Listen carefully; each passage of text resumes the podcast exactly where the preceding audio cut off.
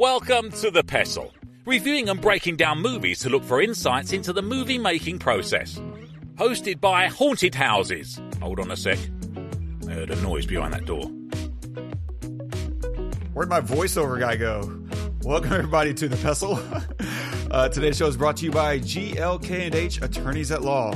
Need a do-over? We won't let your mistakes get in the way of the ending you want. Don't get angry. Get a lawyer from GLK&H.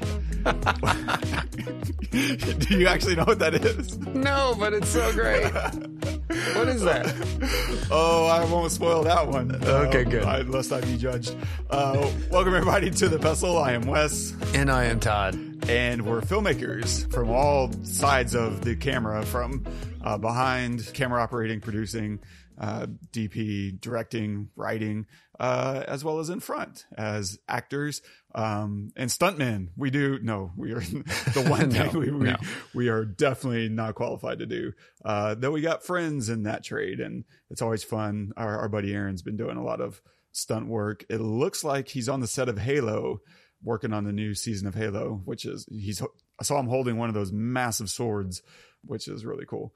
But that's that's crazy because he's filming in I want to say Bulgaria. I already forgot where it is. Oh, Hungary, um, uh, maybe like near Budapest or something. But and it's just amazing where you got to go sometimes uh, to film something because to me the thing that I've I've realized from the you know early on as a filmmaker is location is everything. Finding the right location is just foundational to having a good shoot. The the better your location, the less work you have to do to make it look right for your project. And so I spend tons of time whenever I'm working on a, a new project uh, to find the right right place to shoot it. Like uh, before you left Austin, you know, I ran around the inner two to three hours uh, around Austin um, circumference, just looking for the right location to shoot, you know, this little 60 second product video, uh, because I needed to feel adventurous and we're out in the w- wilderness and it, you just can't say, Oh, there's trees in a bush.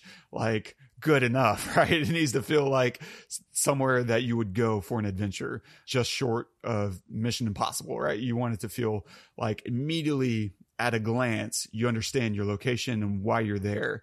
Uh, and so finding the right place is always just really, really important. And to me, the single most important uh, part of pre-production, finding, you know, as, as important as finding the right cast and getting the right script, it's finding the right location and will just save you just a pound of cure uh, through that ounce of prevention, um, which is kind of where we're at with, you know, our film, uh, the feature we've been working on for the past year and a half. Uh, it's just hard finding the right location. I thought I originally had the right location uh, before I started writing the script, and I just kind of bumbled it. I, I didn't realize exactly what I was dealing with, and so I wrote certain elements into the script that I I just can't you know quite figure out.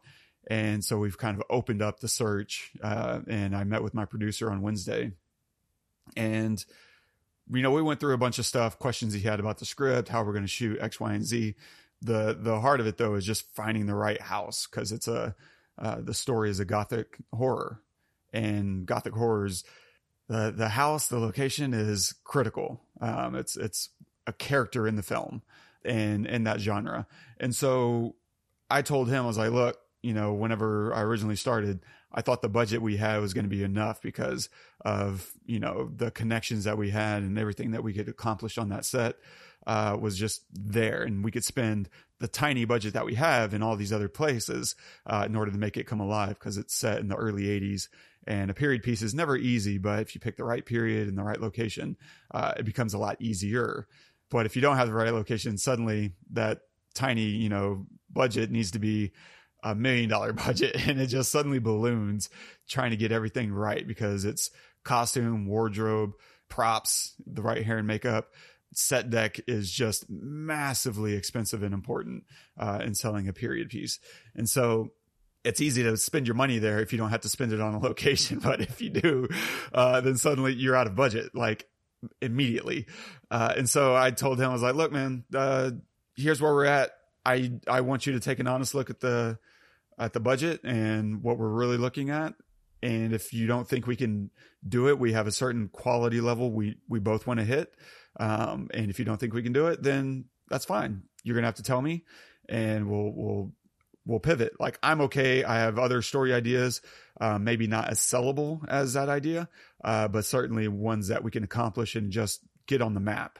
Uh, which is really the goal, right? With this first one is let's just get on the board. Right now, we're not players on the board at all. Uh, let's just get on the board, and then you know we have this script in our back pocket that suddenly it's like, hey, we made X, you know, this film for X dollars. We have another script, bigger, uh, more interesting, more sellable. Uh, give us a million, we'll go make this thing, and we'll do it incredibly well. Uh, now that's kind of where we're at the location being just this crux of a of a thing, man. Um, what's your experience been? What's what's your feeling on uh, getting the right locations? I know it's different for you because you and your work you you're handed a location and it's like, hey, mm. Make it look good. Um, yeah, what's your what's your take on that? I mean, I, I I'm on right on par with you that location is everything, and I I don't make the stuff that I make isn't the same you know, like you said, of what you make. You know, you make more creative stuff. You know, I, I have done several commercials, and in which case, basically, whatever I have, I have to turn it into what I need, right? And so, and it's it's really hard. Like it's not, you know, you have to change your angles that you shoot at. You have to change the lenses that you use. You know, like okay, well, we can't see this over here, so we have to be we have to we have to shoot it shoot pretty tight on something. Bring whatever. out the 200 millimeter lens. exactly, exactly. But he's seven feet away. Yeah, right. yeah. I want to see the boogers in his nose. So we we have to make concessions with stuff, and a lot of it is also set design. You know, help helping us to fix that scenario. So I have a uh, one person that I use a lot, or that I have used a lot. Her name's Caroline, and she is a, an incredible set designer um, and she knows what the edit, she knows how to make it, make the set for the edit, right? So she'll, you know, she sources things that we need to be on camera. And then she'll also do things like, okay, well, where's the frame going to be? All right, well, this, you know, we need to put something up that makes this darker over here or something. And she, she will, she will paint the frame for however we can best, you know, tackle what we need, right?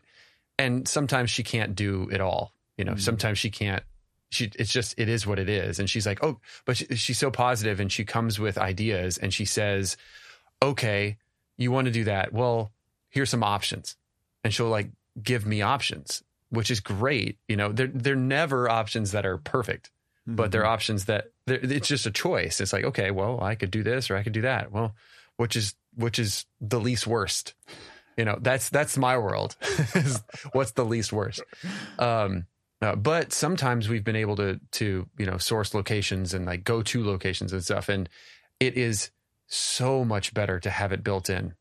It is mm. it just is more real. It's more authentic. The actors are more the acting is more authentic, like because they're in the space, they're in the the area. They're not having to, you know, like uh, you have Avengers stuff where they're acting in front of a blue screen, and that's difficult. But these are top level actors yeah. that are like really good at pretending that they're in outer space. You know what I mean? Yeah. Um, for the the the level of actors that we're used to working with, it's a much harder to pull that out of them, right? So yeah, no, I totally agree.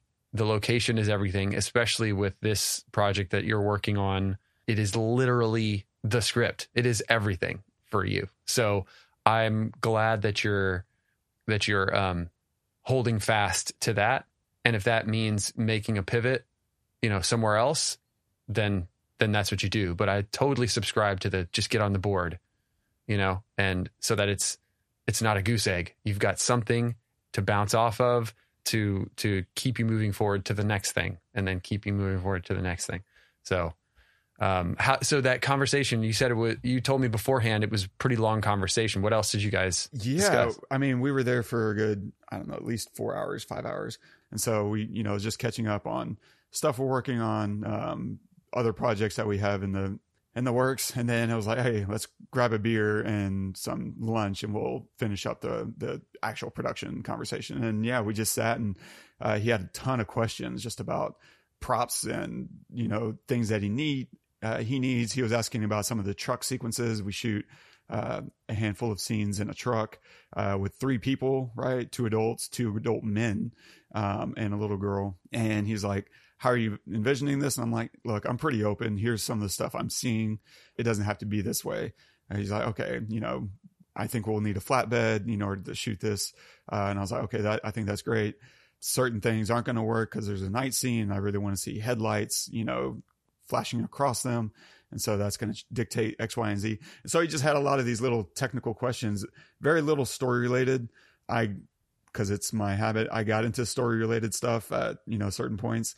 I was like, yeah, you know, there's things I'm still debating. There's some flashback sequences that I'm like, I'm on the fence. Like I might cut these entirely. Um, but I don't want to. I think it fleshes out this character so much and it's really maybe not necessarily mission critical, but it really really helps uh, the story but i was like at the same time you know there's just certain elements of her, uh, this backstory that I, i'm worried about because it takes me into certain aspects of religion that i'm trying to avoid. And so it was just an interesting like sounding board kind of moment. He was like well yeah here's what i think you know don't be afraid to go against or you know lean into the things you're afraid of. And i was like yeah i mean that's fair.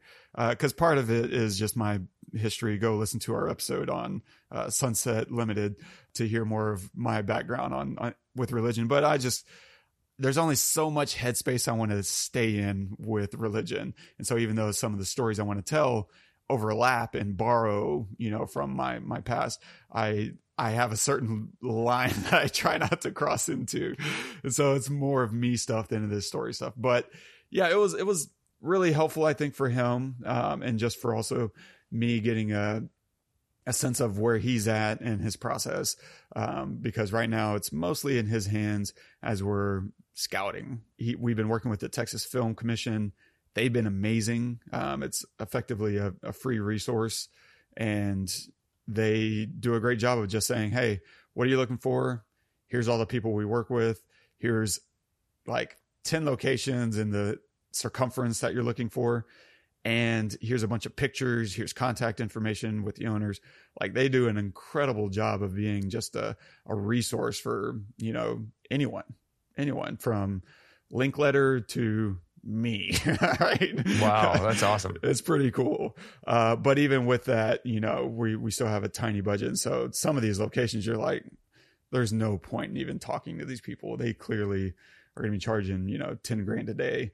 Uh, and we'll be out of budget in less than a week. like, uh, yeah. So it was useful having someone that sits down and goes through line by line to try to break out everything that your film is going to need. That's that's a line producer. That's someone who is skilled at looking at a single sentence and breaking it down and saying, "Okay, this is a scene in a bedroom, right? Uh, what all are we going to need for the bedroom because it takes place in this character's house. What kind of character is this? Is this a, a poor character or a rich character? Two wildly different sets. And you know what kind of books do they have do they have books uh, and they have to think about all these things that they could hand to your prop master um, and your set designer in order for them to start building on top of but before they can do that they have to guess how much is that going to cost and that's what your line producer is there to do is uh, to give you a really good idea of not just what you'll need from a practical like what's in the scene but the kinds of people that it will take to accomplish that in the first place. And so, you know, if you're doing uh, an Egyptian film, then suddenly, you know, with horses, then you're thinking about, okay, well, we're doing the scene with on horseback. So you need X amount of horses and you need a, a, horse wrangler or whatever they're called. And then you'll need stuntmen, right, to help you on those horses. And it just suddenly starts ballooning very quickly. And a stunt or a, a, line producer is really skilled at being able to do that. And so for me, that's been Ricky. And he went line by line through my script, every single line saying, we're going to need this, this, and this. And the things that he wasn't sure about, he was asking about. He's like, how married to this are you? Uh, how important is this? And like, we have trucks. He's like, you wrote in the script X, like a, whatever, a 59 Chevy is it important that it is a 59 Chevy? Because um, he takes everything written on the page as a very serious affair. It's not just Wes is just writing stuff to write it. It's Wes wrote 59 Chevy for a reason, maybe. I should ask him. Uh, and, and, my reason was important story wise, uh, but doesn't need to be a 59 Chevy. It could be a, a 55, whatever. The important part for me was communicating this was uh, an older truck, maybe a hand me down, because my backstory for this character was he was given this truck as you know part of his family uh, inheritance, and that's where that comes from. But practically speaking, for from a producer's point of view, it doesn't matter. I just need an old truck, right? Uh, that's era appropriate. Um, this character would have an older truck. This character would have a newer truck. So it takes place in 83. This character should have something between 79 and 82. This character should have something between 1950 and 1965, right? And so it's just giving him the parameters to work within uh, that's important. And, and I just really have a lot of respect for people who do that because they are thinking in 3D chess. Um, and, and it's really cool to see in action. That's awesome. That's that sounds like a great meeting. Yeah, yeah, yeah. Very productive. Very cool. Yeah. Great. But only one beer, so I don't know how good of a meeting you can call that. One beer, five hours. Jeez, you guys are Lightweights. killing me. Yeah. Yeah, yeah. Amazing. All right. Well, what's the next step? So he's you're still location. Still, yeah, Like, he, the- he did a good job from there. He was like, okay, we're we're not getting much better from the TFC, and so he said, let's see if I can just go through Airbnbs and Mm. have some conversations.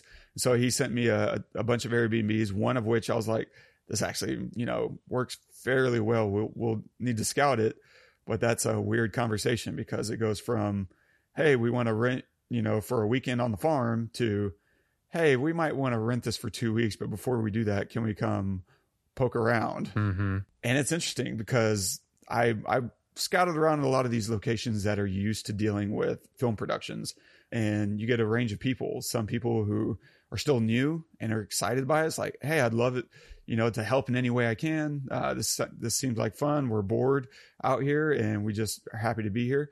Uh, and then I ran into one person that had done like fifty of them, and uh, it went from I was supposed to go look inside the house, and I get I suddenly arrive and they're like, "Yeah, I don't know if I want people inside." I'm like, uh, why am I here? I just drove an hour and a half to come see you. Oh my gosh. Yeah, and suddenly, you know, and so that's you know kind of frustrating, but you also try to understand their point of view of they've done this a thousand times and they've had a thousand crews run rampant through their house, and doesn't matter how you know careful you you try to be stuff just happens right you might scuff the wall and she had just repainted all the walls and had been redecorating everything and just you know very wary of having people in. And i was like don't worry. You know we're a very very small budget. There won't be that many people. But she wasn't really present. Uh she was just not fully paying attention to what i was saying. And uh so it was an, it's interesting running into those kinds of people. Uh, but ultimately very nice person. Um, still very adamant about helping out uh, if we can and or if she can. And so it, i've never yet run into a someone who is just oh i'm never gonna deal with this person right? Everyone is really cool. I think everyone in the film industry largely is you know just interesting fascinating people. That's always been the interesting part for me and now this will be my last comment and we can move on i guess. But you if you've been on some of these nicer budget film sets it's filled with dynamic interesting personalities uh, and they everyone there is there because they love film. Uh, they love the art. And it's funny to be talking to whatever a teamster or you know someone uh, a grip right who is just chiseled out of muscle and they they talk and dress like you know they're fresh off the farm and yet they're going to sit there and bend your ear about you know Kurosawa. like they'll, they'll start talking at a very high level uh, about the art of film, uh, and it's just really cool to be around those kinds of people that are completely unpretentious and yet you know very sophisticated uh, in their in their work. Yeah, Yeah, you know, I I think you've you've been on more high budget stuff than I have, like film wise, Mm. especially. Um, but I have done some high budget commercials Mhm. and like been flown around for them, and it's like I totally agree. I feel like the the lower budget stuff, you have all the you have a lot of pompous people, um, sometimes so that like you know they're either they don't like actors because they think actors are are um, you know just like divas, Narcissistic divas, yeah. right? Yeah, which they're not wrong, Not um, wrong. and sometimes, but um, but are necessary. Let me Yeah, be clear. Yeah. Or or they're they're bitter because they're they've been doing the same thing for the same projects over and over for years. Uh, but then you have these higher budget stuff where you have you, you know you've you've got a, uh, a a line director or a line producer, and then you've got just one guy to run each light, and then you've got another guy who is standing behind the guy who's standing behind the camera, and then you've got a DP, and you've got an AD, and you've got at one person for every single decision that needs to be made, and there's hundreds of them, right? But all of those people know that all of those other people are necessary for all of those other things. So they all respect and never overstep onto those people's position. And I think at first when I heard about that, when I heard about, you know, like, oh, if if if someone asks a, a grip to go get a stinger, then nobody else goes to get that stinger. That grip is the only one to go get that stinger. Like I, if I'm standing next to the stinger and I am a I am an actor, I do not touch that. That is not my job. And it's it's not it's it's the opposite of corporate. In corporate, it's like, oh, I'm I'm looking for th- ways to help somebody out. I'm looking for thing to like ways to make things go faster, whatever. It is the opposite of that. It is a if I grab that, then I am diminishing that person's role because that person has a specific role, right? Is is is there for a specific reason. And if I overstep my bounds and what I'm supposed to do, then I'm diminishing his role. I'm invading into his space. And Yeah. it is a sacred thing. I mean, even more than that, honestly, it's uh, about union regulations, about what you can and cannot do on set. Well, that too, yeah. Yeah. that I too mean, like that- you know and and but because of that everybody knows that everybody else is necessary Hmm. and everybody trusts that everybody else is necessary and everybody's professional and knows what to do and is there to to do that and and in this in the the lower budget stuff it's like and granted granted you know usually the lower budget stuff is non-union right? And so people are less like aggressive about like that's my you know i'm doing that you know whatever. And they're okay with being helped out whatever but but they're also a little bit more bitter. So i i totally see what you're saying there. Yeah, I mean, uh, because it's usually the same people, right? The the people working Mhm. on some of these lower budget ones that aren't union are still largely used to working on union projects and Mhm. uh, the the chain of command, so to speak, of I'm going to do my job. No one else is going to do it for sure. Uh, but it's also a safety thing, right? Because you have an actor trying to grab, you know, an extension cord um, and accidentally electrocutes themselves. Uh, they're going to be held responsible for that. Like, why are you letting someone else do your work? Uh, and Mm. suddenly, and so there's like piles and piles of reasons that you know stack on top of each other about the way things operate and why they operate that way. Yeah. and follow it, or else you will get yelled at, guaranteed. Yes. And it's- but it's- it's like- at. tell me another tell me another another type of work that's like i mean yeah.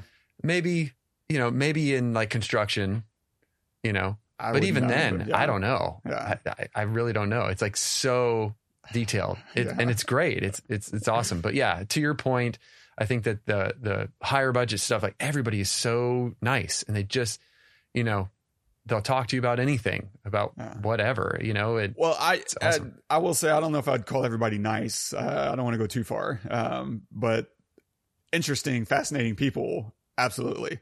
But Yeah, yeah. uh, I I worked as a stand-in on a a, a horror film, Friday the Thirteenth, um, back in two thousand eight, and uh, everyone on set was virtually an asshole to me for the first like two weeks. Uh, oh really just a new guy, you paying your dues. I didn't know that at the time. I thought, man, it sucks. like I am so unhappy. Uh, I'm happy to be on set, but really unhappy with the way I'm treated. And then eventually, like you just become one of the crew, and you know, some point, you know, in the first month, they started playing gags on me, whatever, um, because I was working a full time job while working on that full time job, and so I was effectively doing two full time jobs simultaneously, where I'd work my morning hours, and then at night I would go directly to set. And then I'd go from set, you know, I'd take a nap for one or two hours and go right back to work. And so by the end of the week, you know, luckily both were just Monday through Friday, but by the end of the week, my roommate would call me a zombie. He was just like, man, you're dead. And so while I'm on set, you know, they didn't use me a ton on Friday the 13th. And so I would try to nap where I could.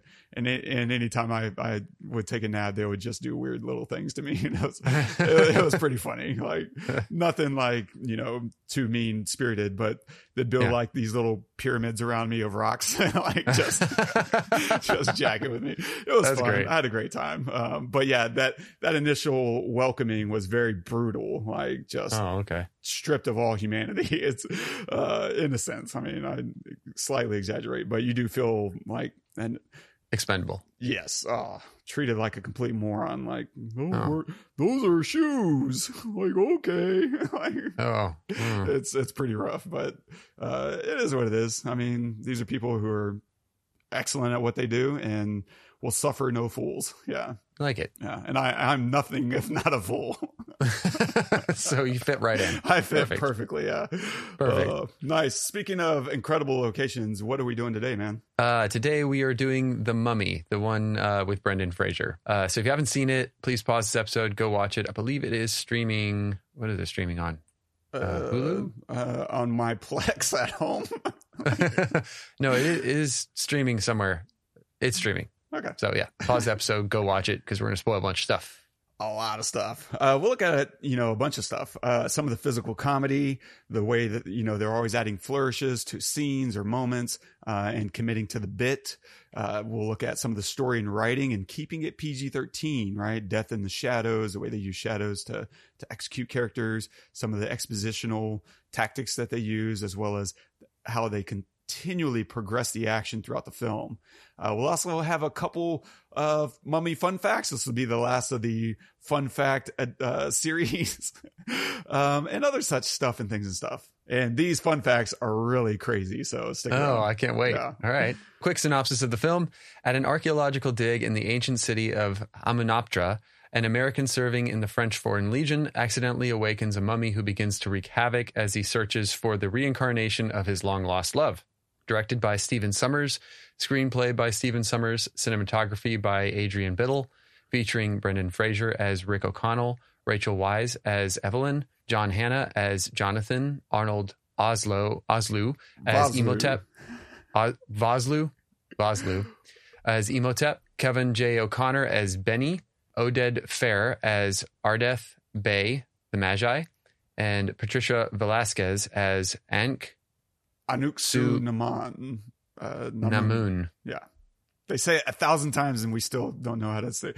The reason I was laughing at your Vosloo comment is in The Mummy Returns, there's uh I remember me and my roommate, we were just laughing about this. Uh, there's this behind the scenes kind of blooper reel where the narrator is botching his name in the exact same way. Vos, Vosloo, Vosloo, Vosloo. Uh, and it's a shot of him, the actor, like getting ready for a scene. And he's kind of doing this weird little dance. And then he looks up into the camera doing this little funny dance. And it just came out of nowhere uh, in the bloopers. And so he and I were just dying over that. That's So awesome. It's it, it just reminded me. Arnold yeah. Vosloo. Vosloo. All right. All right. Clip. Unlike my brother, sir, I know when to say no. Uh huh. And then, like your brother, miss, you, I just don't get. Ah, I know. You're wondering what is a place like me doing in a girl like this? Yeah, something like that. Oh, Egypt is in my blood. You see, my my father was a very, very famous explorer, and he loved Egypt so much he married my mother, who was an Egyptian and quite an adventurer herself. And I get your father and I get your mother. And uh, I get him. But what are you doing here? Look, I I may not be an explorer or or an adventurer or a treasure seeker or a gunfighter, Mr. O'Connell, but I am proud of what I am. And what is that? I am a librarian.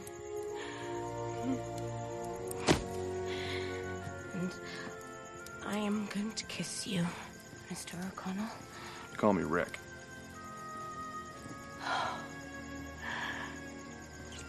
Oh, Rick.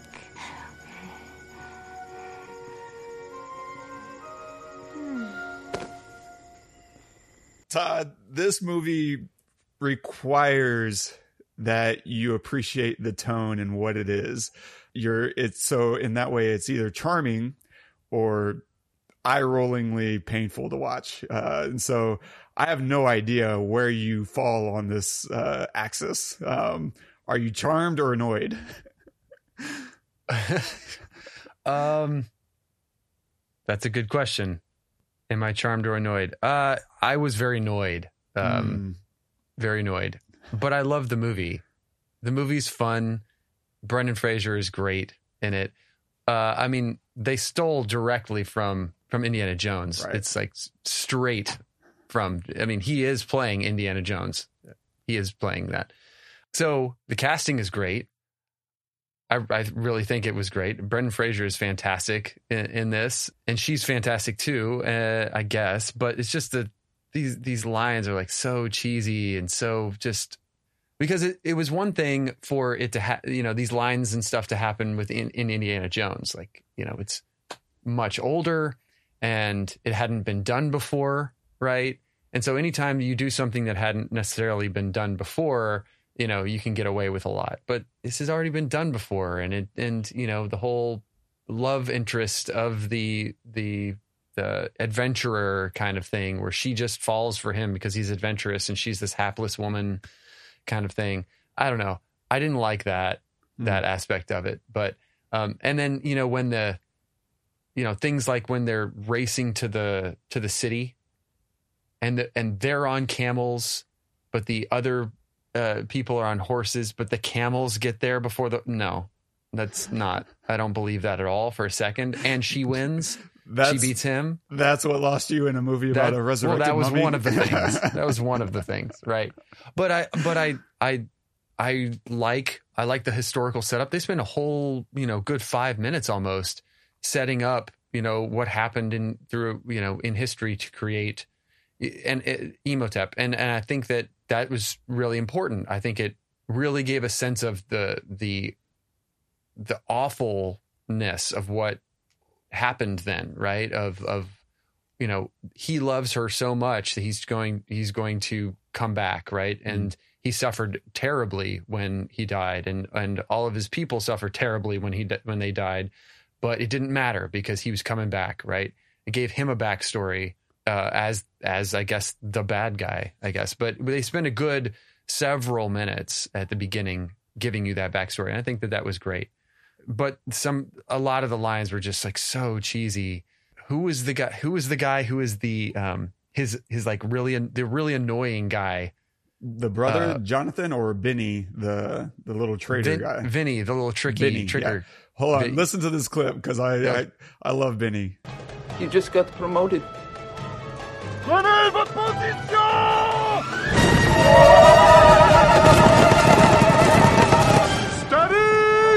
You're with me on this one, right?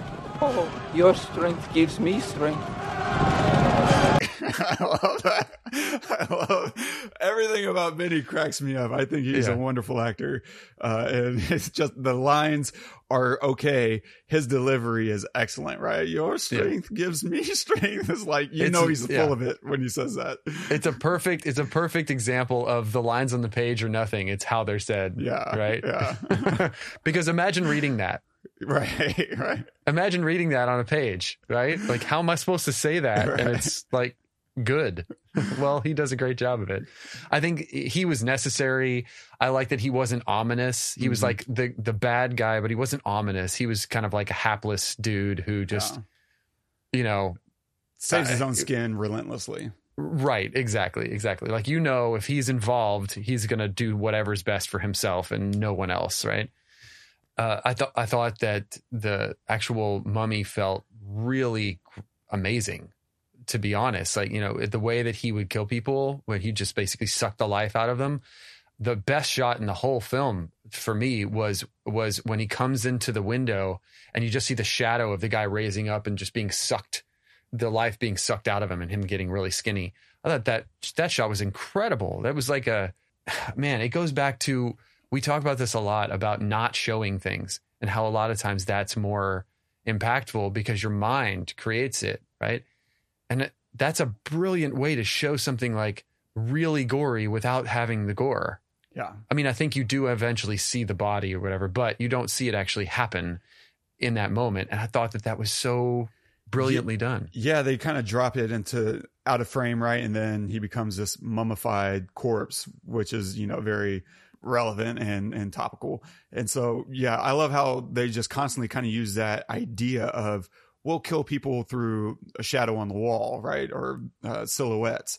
Uh, lots of people d- seem to die off screen or at least semi off screen where we just see their shadow dying. Like in the opening itself, we see the king is slayed, you know, uh, in silhouette.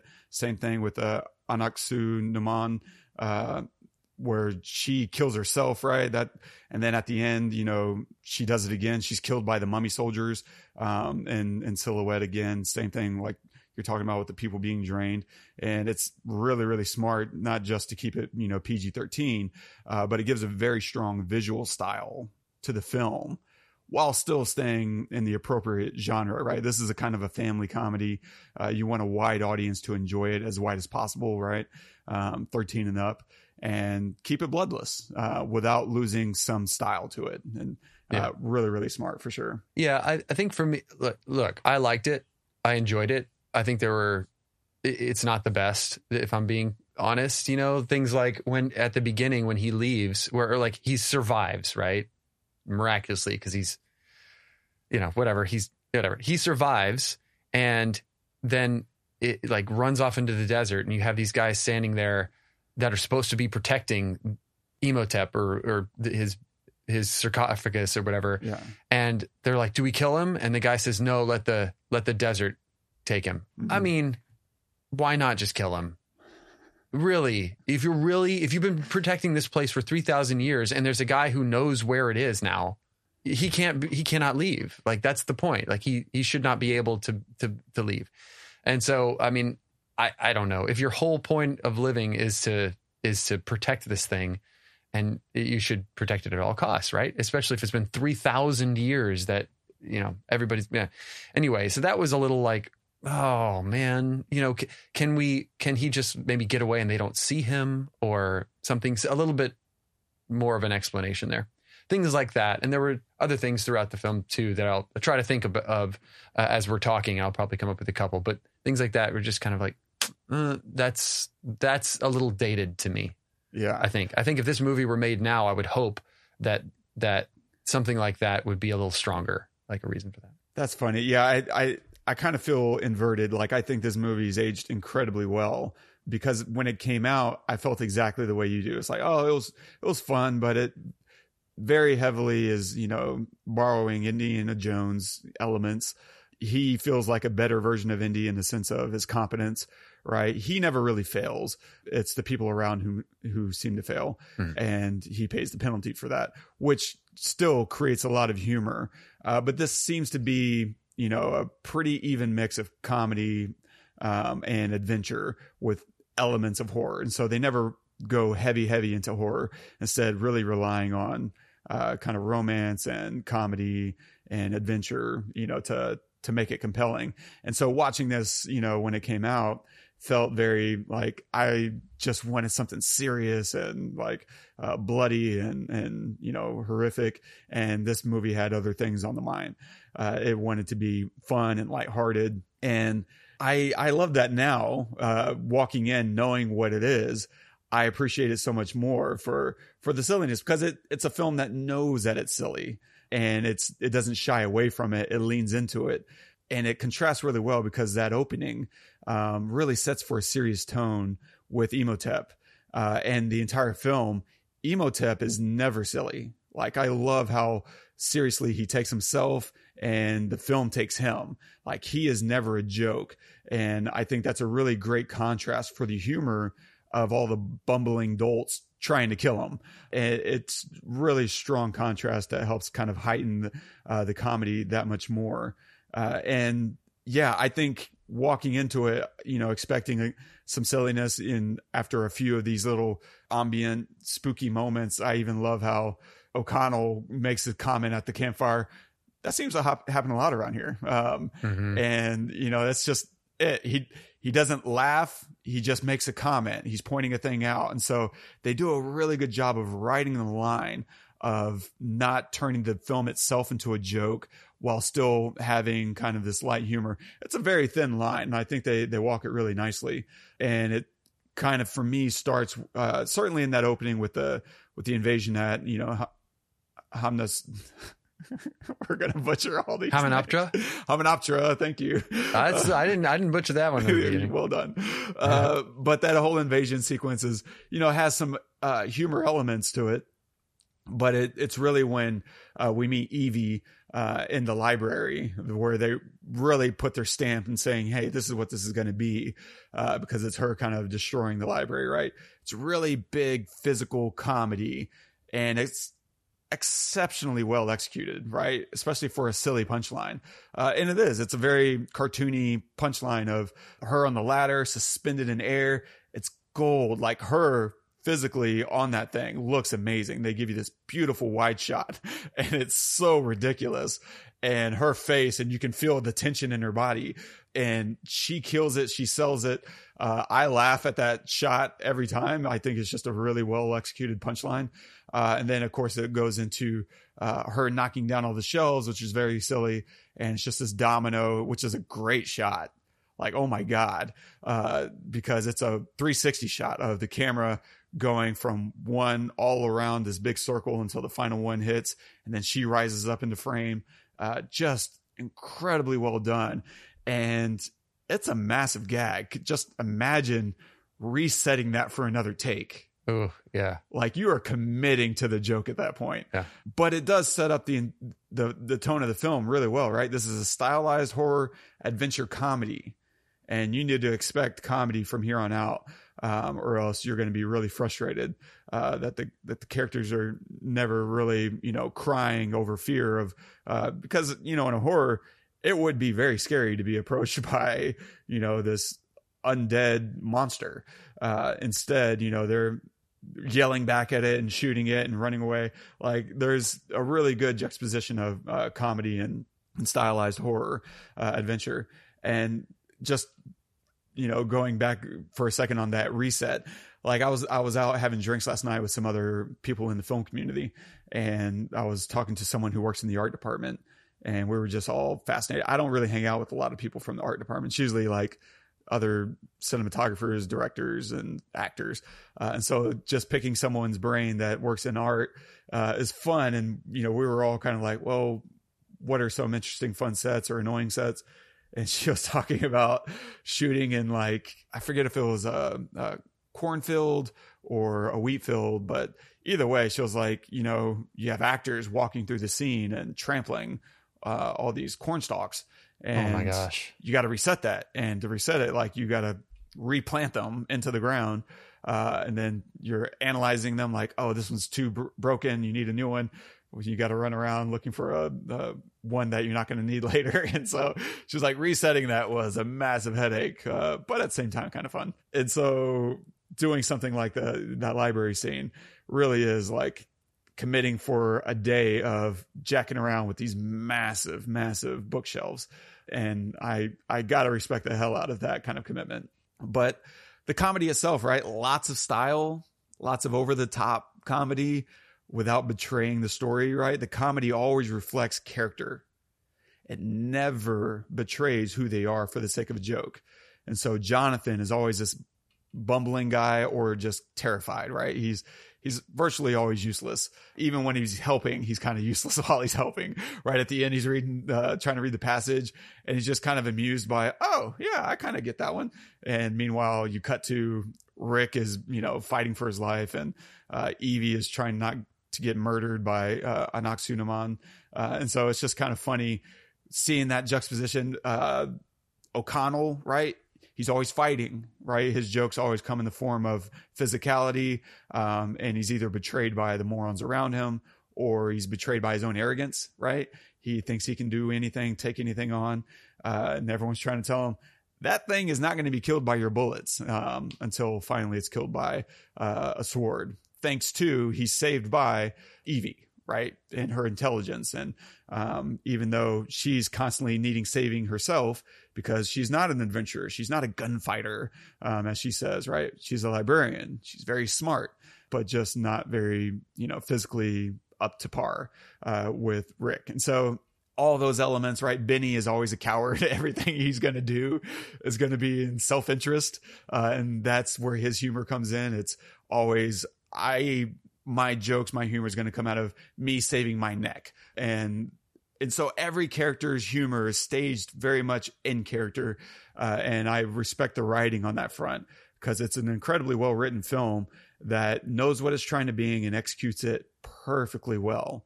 And to that end, they're always creating these flourishes. Like every scene, every moment, they're looking for ways to heighten it just a little bit um, in some way or another, right? Nothing comes simple or easy throughout the entire film. Always adds some kind of flair somehow. And so, for instance, at the beginning, she can't just buy O'Connell out of jail, right? She has to save him from hanging to death, which, by the way, nearly killed Brendan Fraser. Um, I mm-hmm. wasn't aware of this until I was scrubbing through. I was trying to look at for the location list of the film, and just my my eye got caught by one of the trivia things, and it was like, by the way, Brendan Fraser almost died while shooting that scene of being hung, uh, because the wide shot wasn't him, right? That's a stunt man, uh, which is a great shot. That wide shot of him dropping through the gallows. Oh, that's really well done.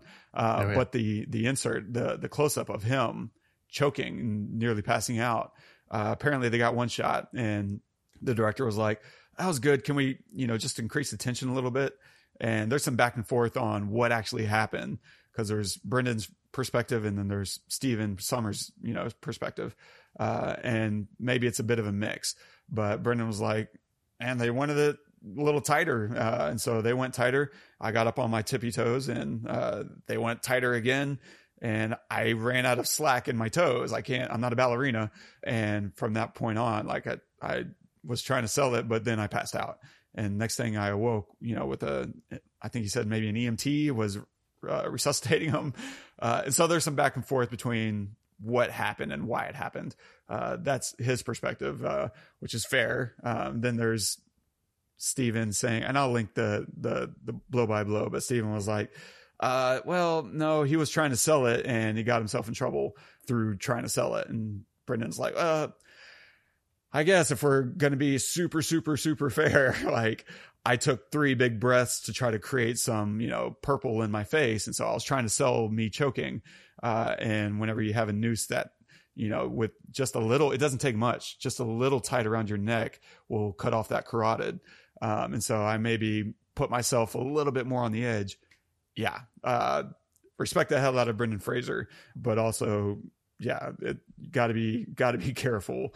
Um, sometimes it's just not worth it. I mean, he he got he got seriously hurt on other mummy movies too. That's one of the reasons why he stopped acting or like didn't act very much after this. He was just hurt. He's been hurt for years. Yeesh. And then and then you know other things I think happened or whatever, and and Hollywood just like lost interest in him until recently you know, thankfully, like I want, I want him to come back. I've always loved since Encino Man, right? Like I've never yeah. not loved Brendan Fraser. I mean, seriously, like, yeah, I mean, we should do that movie at some point yeah. because, because, but yeah, because so. Brendan Fraser, because Brendan right. Fraser. Um, right. but they, they, they could have made it simple, right? But instead of just, oh, she bought him out of jail, let's make it more visually exciting and put him in this bad position. Same thing with like the burning boat there's a little I, I found this kind of interesting that whenever he rolls out his bag of weapons, right? He's on the table. Uh, he's semi flirting back and forth with Evie. And she is like, if you call that a kiss. And then he rolls out his, his little, I don't know what you call that bag of, uh, weaponry. And when it rolls out, there's this rule of three that plays out because it's got this bam, bam, bam quality. When to me, it doesn't sound like it should have that second bam. It should just be bam, fold.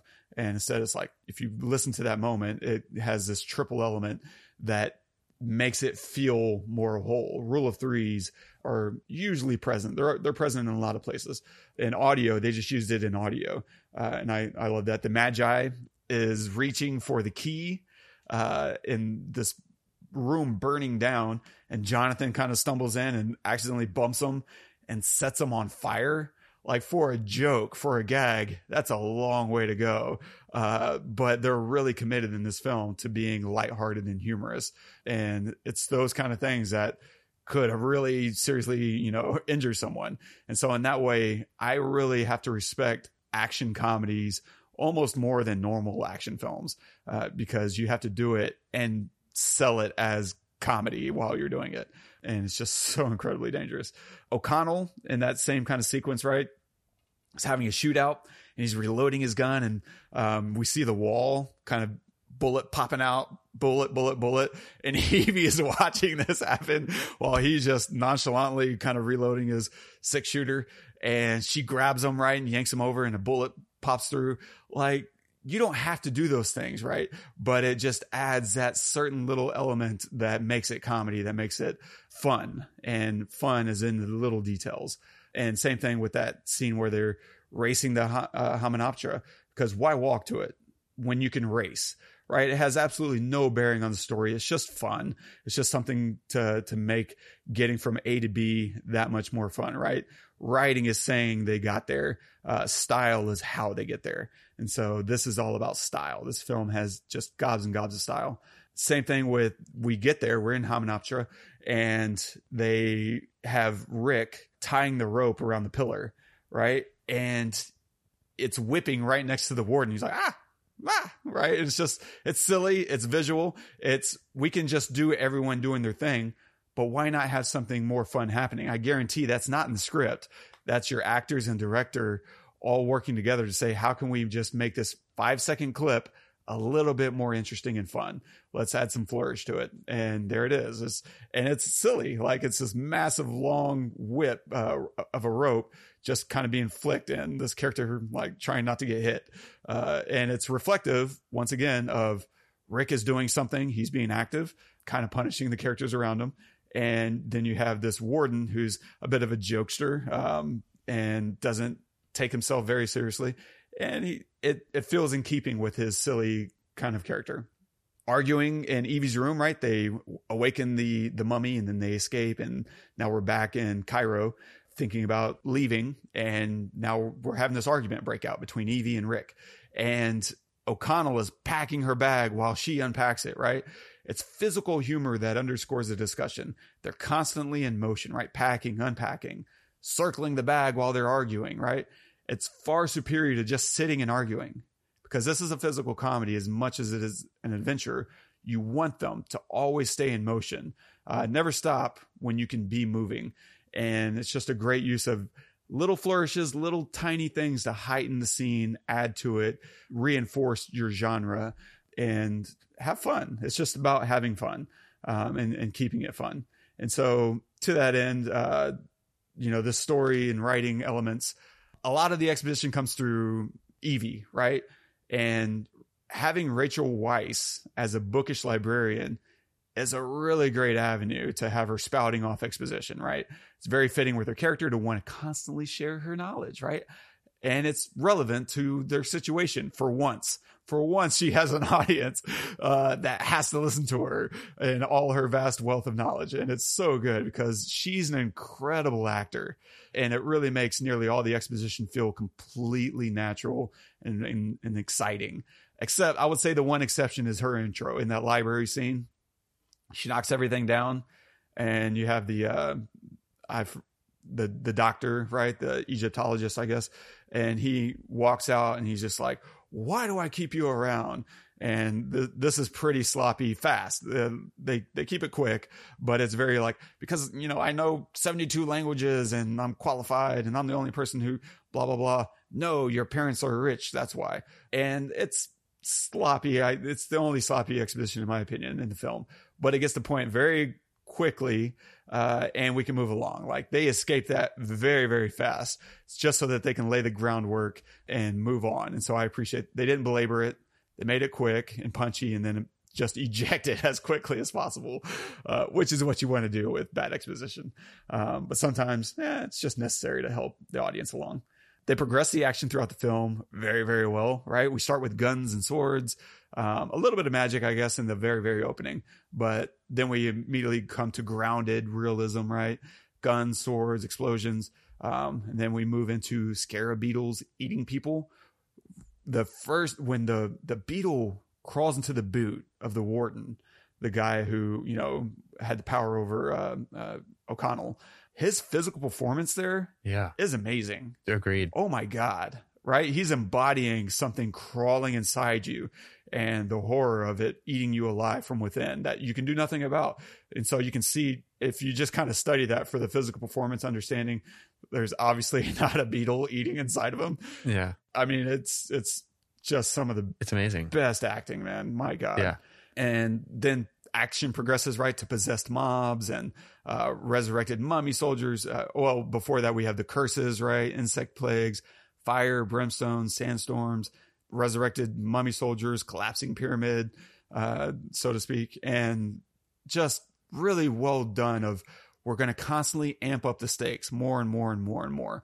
Um, we're going to start small and build big, and that allows you to do a lot of things. One, have action in the first place, uh, but also to elevate things and keep the stakes moving up higher and higher and and more fun. And so, great job there. Um, horror elements are, are pretty minimal, right? It's all around the mummy itself. He's picking off characters one by one.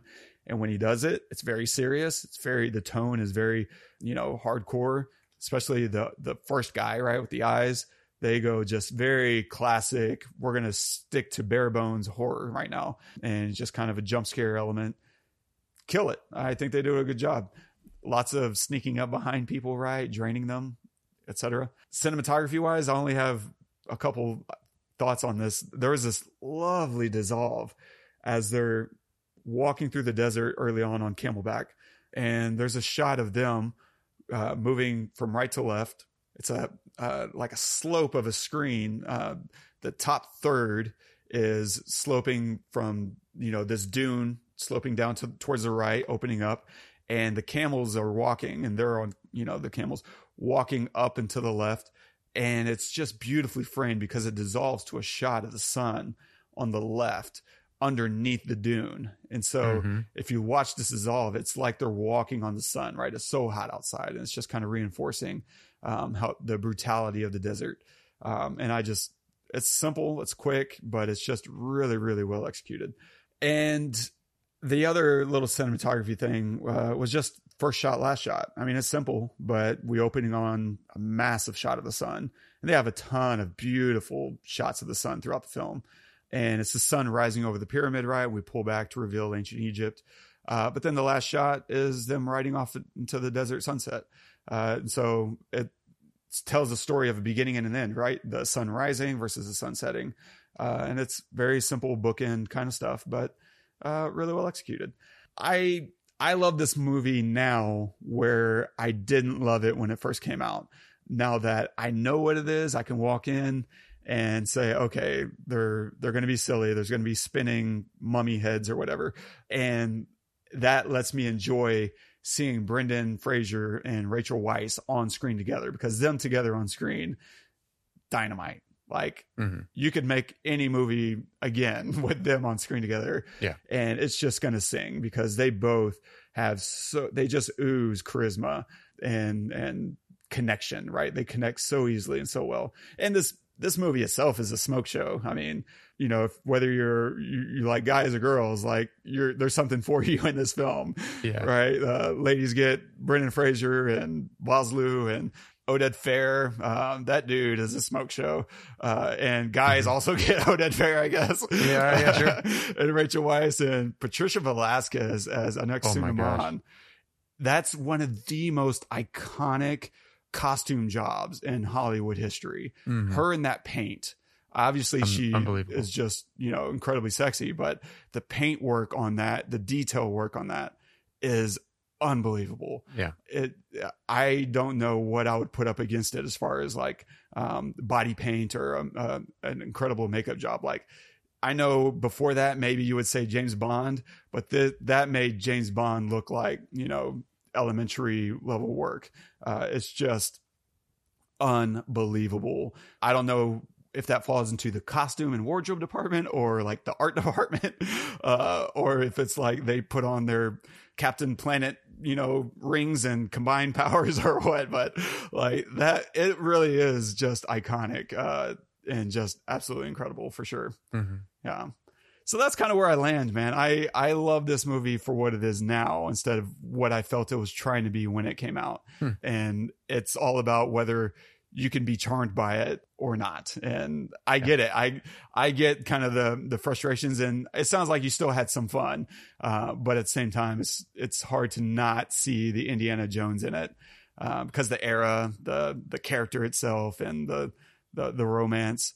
Yeah, but Yeah. It, yeah, I yeah, I liked. I I would give it a solid six, maybe six Okay. and a half. Uh, maybe maybe if I watch it again, I'd probably give it like a seven. But Mm. the there were there were just some things where I felt like, man, you you you do so many things that are great. Like one of my favorites was the what you brought up earlier, the the bullets going through the wall, and then she just nonchalantly grabs him, moves him out of the way as one passes where he was, and you know, I think that that's that's probably the best description of this movie right? It's serious. Like, so you will die. You know, people are trying to kill you, and yet, boop, just move you out of the way. You know, um, and then he acts like it didn't even happen, and he just starts shooting again. Right, right after that. yeah. So, so yeah, I love that that moment. But there are just there are things that like bug me where I'm thinking you did you do these things right. And and you you do that really well, but then you'll do something like the the curator the curator burns the map. Mm. Why? Well, you know, like I know. I hold on. Let me finish because because we need a reason why they need Brendan Fra- O'Connell, right? nope. Why?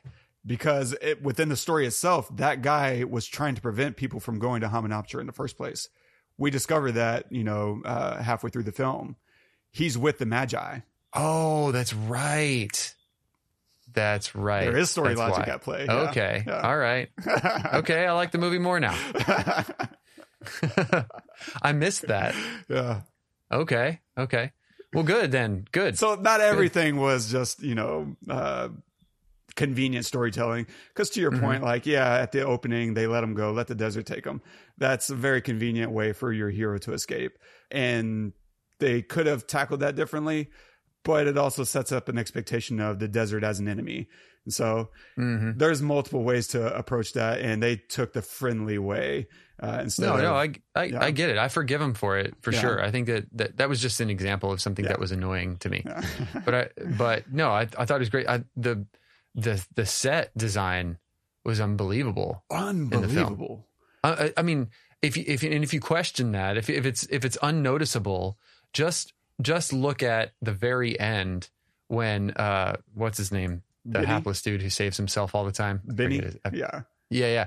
When when the the ceiling is coming down and he's trapped but then he has to like continue to crawl so he doesn't get crushed to the steps right? And then he falls onto the steps and you see this mat they pull out to this big wide and you see this massive wall that has come down and blocked the exit and he's in this gigantic room which we've already seen the room. We saw it when they lit it up with the with the the the mirrors. But they show one one mirror getting crushed right? So after that huge wide shot we see the mirror get crushed and then obviously all the light is gone right? And he has his his torch.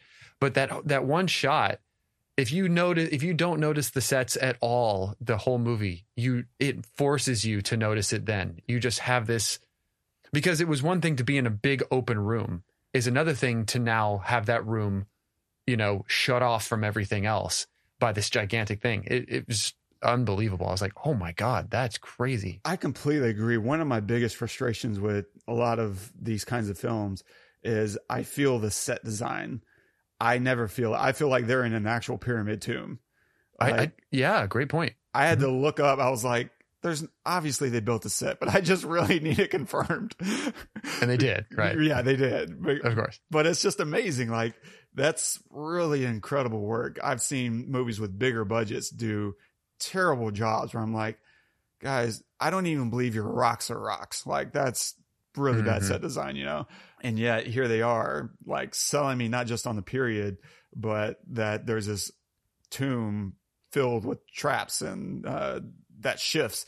Like every time I see him trying to, Benny trying to crawl back into the main room, I always think, oh man, he's about to get crushed. He's not going to Yeah, make it. same, same. And that's and it's like a but it's a throwaway feeling that they Yeah. do because I don't know. You, they stay with him so long that you kind of feel like okay he's gonna get out you know? It's not like a quick thing right? Okay he's he's gonna get out. I can see the end. I, I think he's gonna get out. And then he does. But the whole time you're thinking how is he gonna make it that far you know in this little bit of time that he has? So you're you ju- you are questioning that. So yeah it's it's it's crazy. You feel it for sure. And that might be another so you know when we cut to the wide of the the big wall having come down right Mhm. what we're seeing is just a flat like a flat wall Uh-huh. but we know how thick that wall is because we spent all that time underneath it as Benny was crawling to get out from underneath it to not be crushed.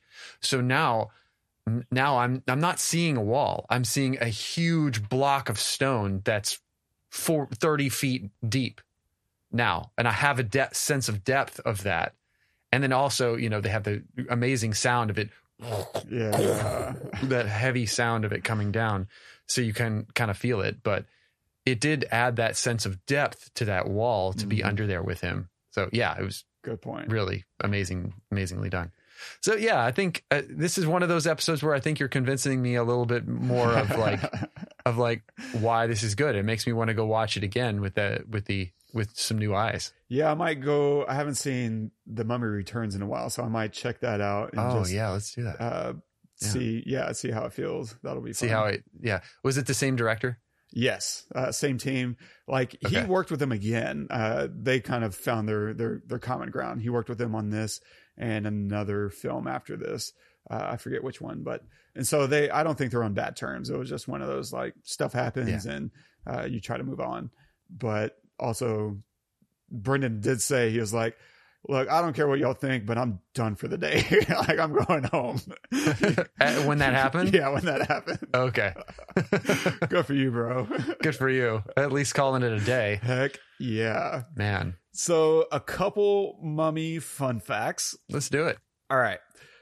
For several hundred years, people ate mummies for medicinal purposes. So, mummies were stolen from like Egyptian tombs, and skulls were taken from Irish burial sites. People, gravediggers, used to rob and sell body parts, and they used to crush them up and use them as, you know, ointments and uh, salves. Uh, uh, and I'm sure they ate it and drank it and did whatever they thought. It's weird, like eating oh mummies, but uh, they they also used to like maybe like hundred years ago used to have these unwrapping parties where you would come to someone's house, they'd unwrap a mummy, and I I guess eat it. like they all kind of snack on mummy. Like that's how you know you have too much money. That is gross. that's pretty. oh weird. my god. and mummies were ground up for paint called mummy brown uh, which started in the 16th and 17th centuries and continued to be used as recently as the early 1900s i think around like 1910 1920 uh, is when that kind of faded out but uh, yeah I used to give you a very specific type of brown todd don't question the method That's join Ridiculous. the madness that's pretty weird I mean it's a human It's a body. human body. Like when i die do not use me for paint I will not. Don't worry. I don't want you that close. No, I, mean, want you to friends eat all, me. but- Just don't use me for pain. Like, Oh, okay. Okay. Cool. It's, Yeah, I it's have the bar paint to- thing that puts it over the Correct. edge. Okay. Got it. I will crazy. become you, and you will absorb my powers. Yeah. uh, so weird. Yeah. Uh, I guess that's all I got. Um, I enjoyed. This. I wonder. I wonder silly. if if and I'm I'm sure that it probably happened. I wonder if it's true. You know uh, that some people got mummified alive, or or, you know like Some kind of punishment. buried alive as as in in sarcophagus you know with bugs and stuff like it happened in there i i don't i imagine something like that happened but to, i mean to your point they um about it being serious when it needed to be serious that whole opening is really freaking serious like there is no comedy anytime it has anything to do with Imhotep it is all business and and so i think I think that might be one of the reasons why it's really good is because it starts all serious, but then we get at right after that, you know, we get some comedic relief a little bit before people start dying, right? Yeah, right. You know, before the, the battle, right? With the uh, what's his name running off and everything. But uh, but that whole intro scene was so brutal of you know saying that they were mummified alive, you know, and and then he gets buried alive with those bugs, and it's just It's rough. rough. and I remember looking up after one of our Indiana Jones episodes. Um, I was trying to verify this thing I had heard or read. I couldn't source it about you know certain types of traps or things that work in in, in pyramids, uh, and I couldn't source my comment, so I deleted it out of the episode. People won't know what I'm referring to, but I did come across one thing that I think it's when they opened uh, King Tut's tomb like a few of the people present died. And that kind of gave rise to this idea of you know cursed uh, tombs or whatever. And apparently what happened right was you opened up that air and there was just a lot of toxins from decom- decomposing and just sitting there for you know centuries millennia. And yeah that that got the, those spores or whatever uh, those toxins got into a few of those people's uh, bodies and uh, wreaked havoc and i think they died i'll i'll look it up and, and put it in the Wow. show notes but uh, that definitely popularized you know this idea of uh, cursed uh, uh, tombs and whatnot I do know that there. I mean, there are you know like booby traps and stuff that that do exist or they have existed in you know tombs. Um, I think that there's even one place. Maybe we've talked. I don't know if we talked about it or not, but I I did hear that there's there's one place in either one of the pyramids or in some pyramid or some some sarcophagus where it's a room that has no air in it.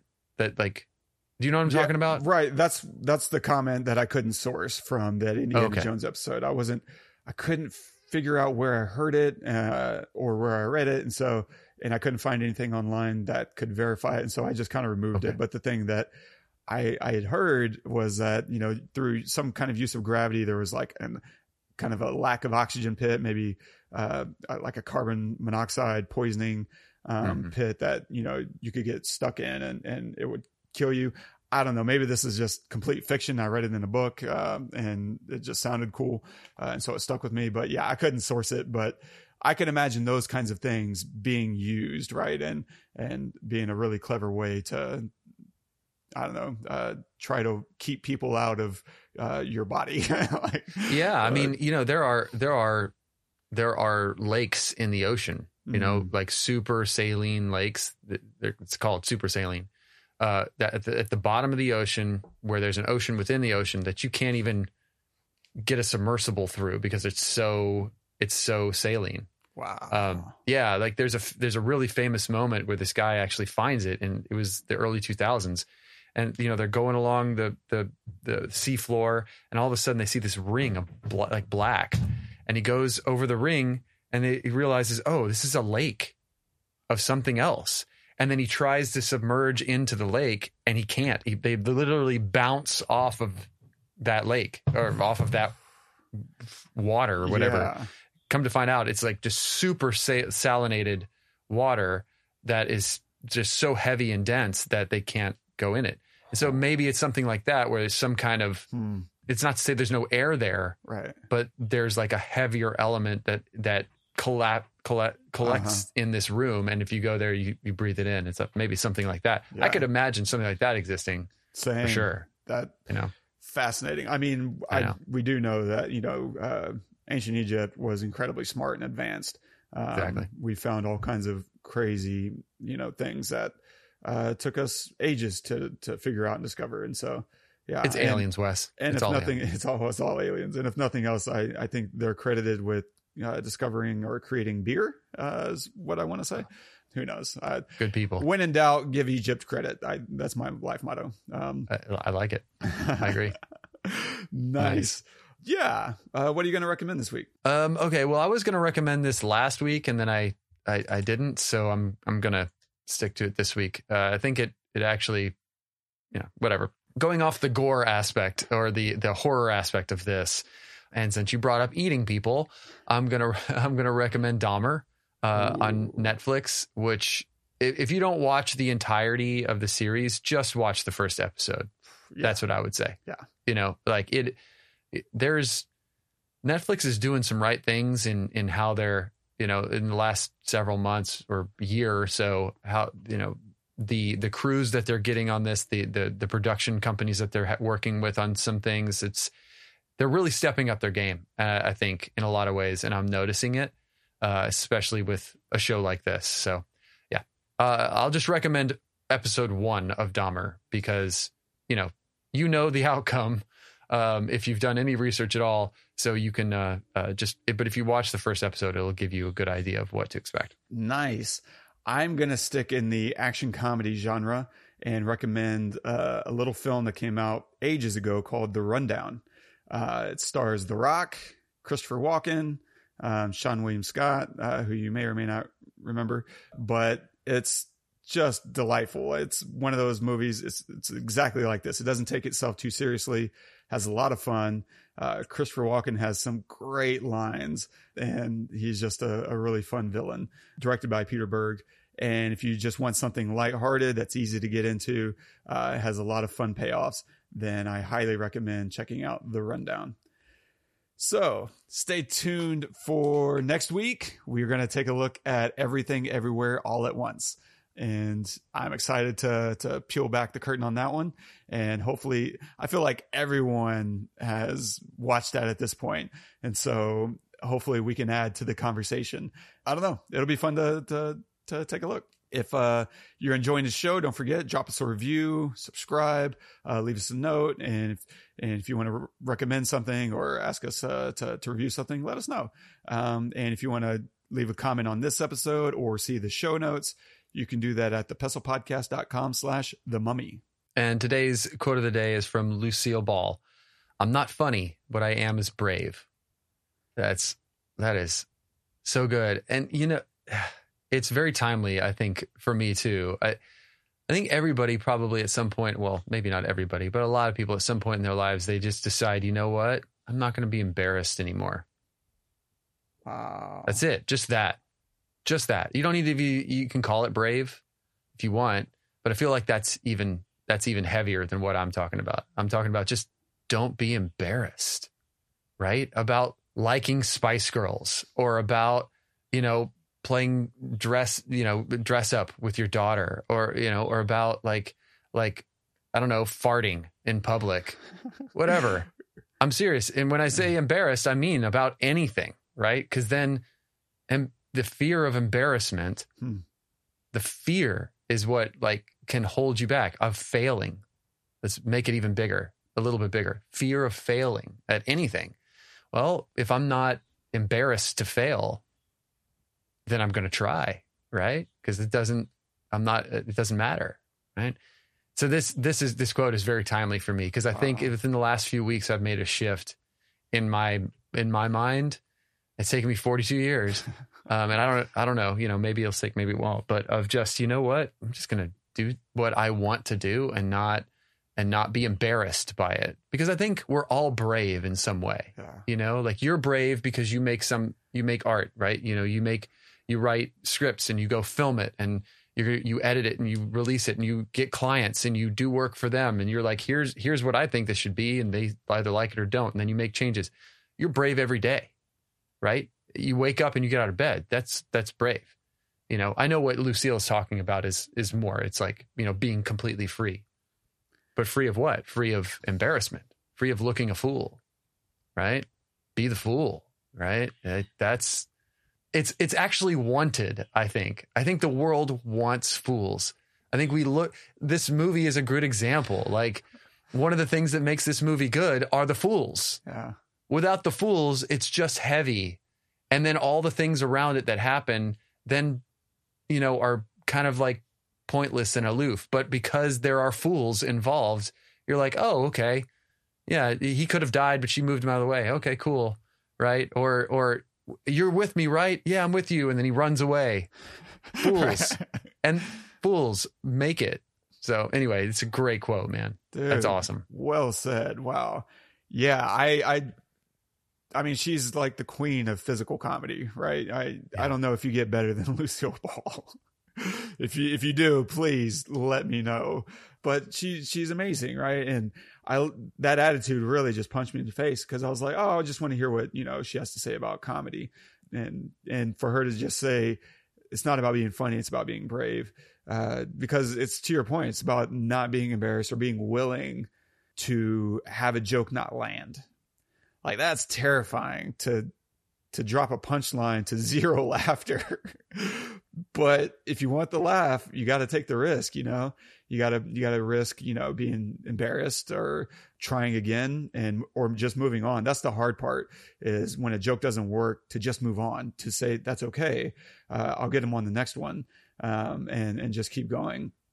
Man, I respect comedians so much. It's it's somewhat easy to be dramatic, to make someone cry, uh, you know, and to tell a heartbreaking story. It's really hard to try to make someone laugh, um, and and to put yourself out there to say that this is my kind of humor. Um, I hope you laugh too, Mm-hmm. because tragedy is all the same. You know, there's not my kind of tragedy; it's all tragedy. Uh, but humor has so many, you know, wrinkles to it that what makes you laugh may not make me laugh. Uh, and this movie really rides the line of my kind of humor because on average, there's a dozen other films that are trying to be this film and I hate them. I, I just hate them. Yeah. Uh, but Mhm. this film, it's not embarrassed and it does a great job of just being willing to to commit to the bit. Like we're gonna throw people off cars, and it's not necessarily funny, but it's in keeping with a sense of a reckless physical comedy. Like no one got hurt by being thrown off a, a horse, right? He pulls him off his horse as a gag. like that's a joke.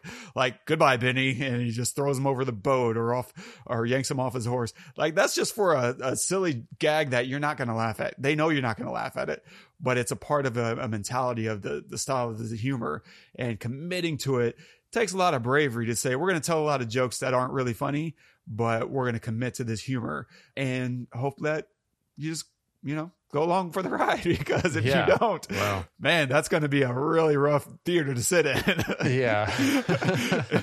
As a director sitting in a comedy where nobody's laughing, you know, Yeah. that's where you build in like a pilot ejection sheet that just shoots you out of the theater. Yeah, that's that's interesting because because you know if you make a drama, you don't know if people like it or not until afterwards when they tell you. Yeah. But if you make a comedy and nobody's laughing, you know it's not landing right away, right?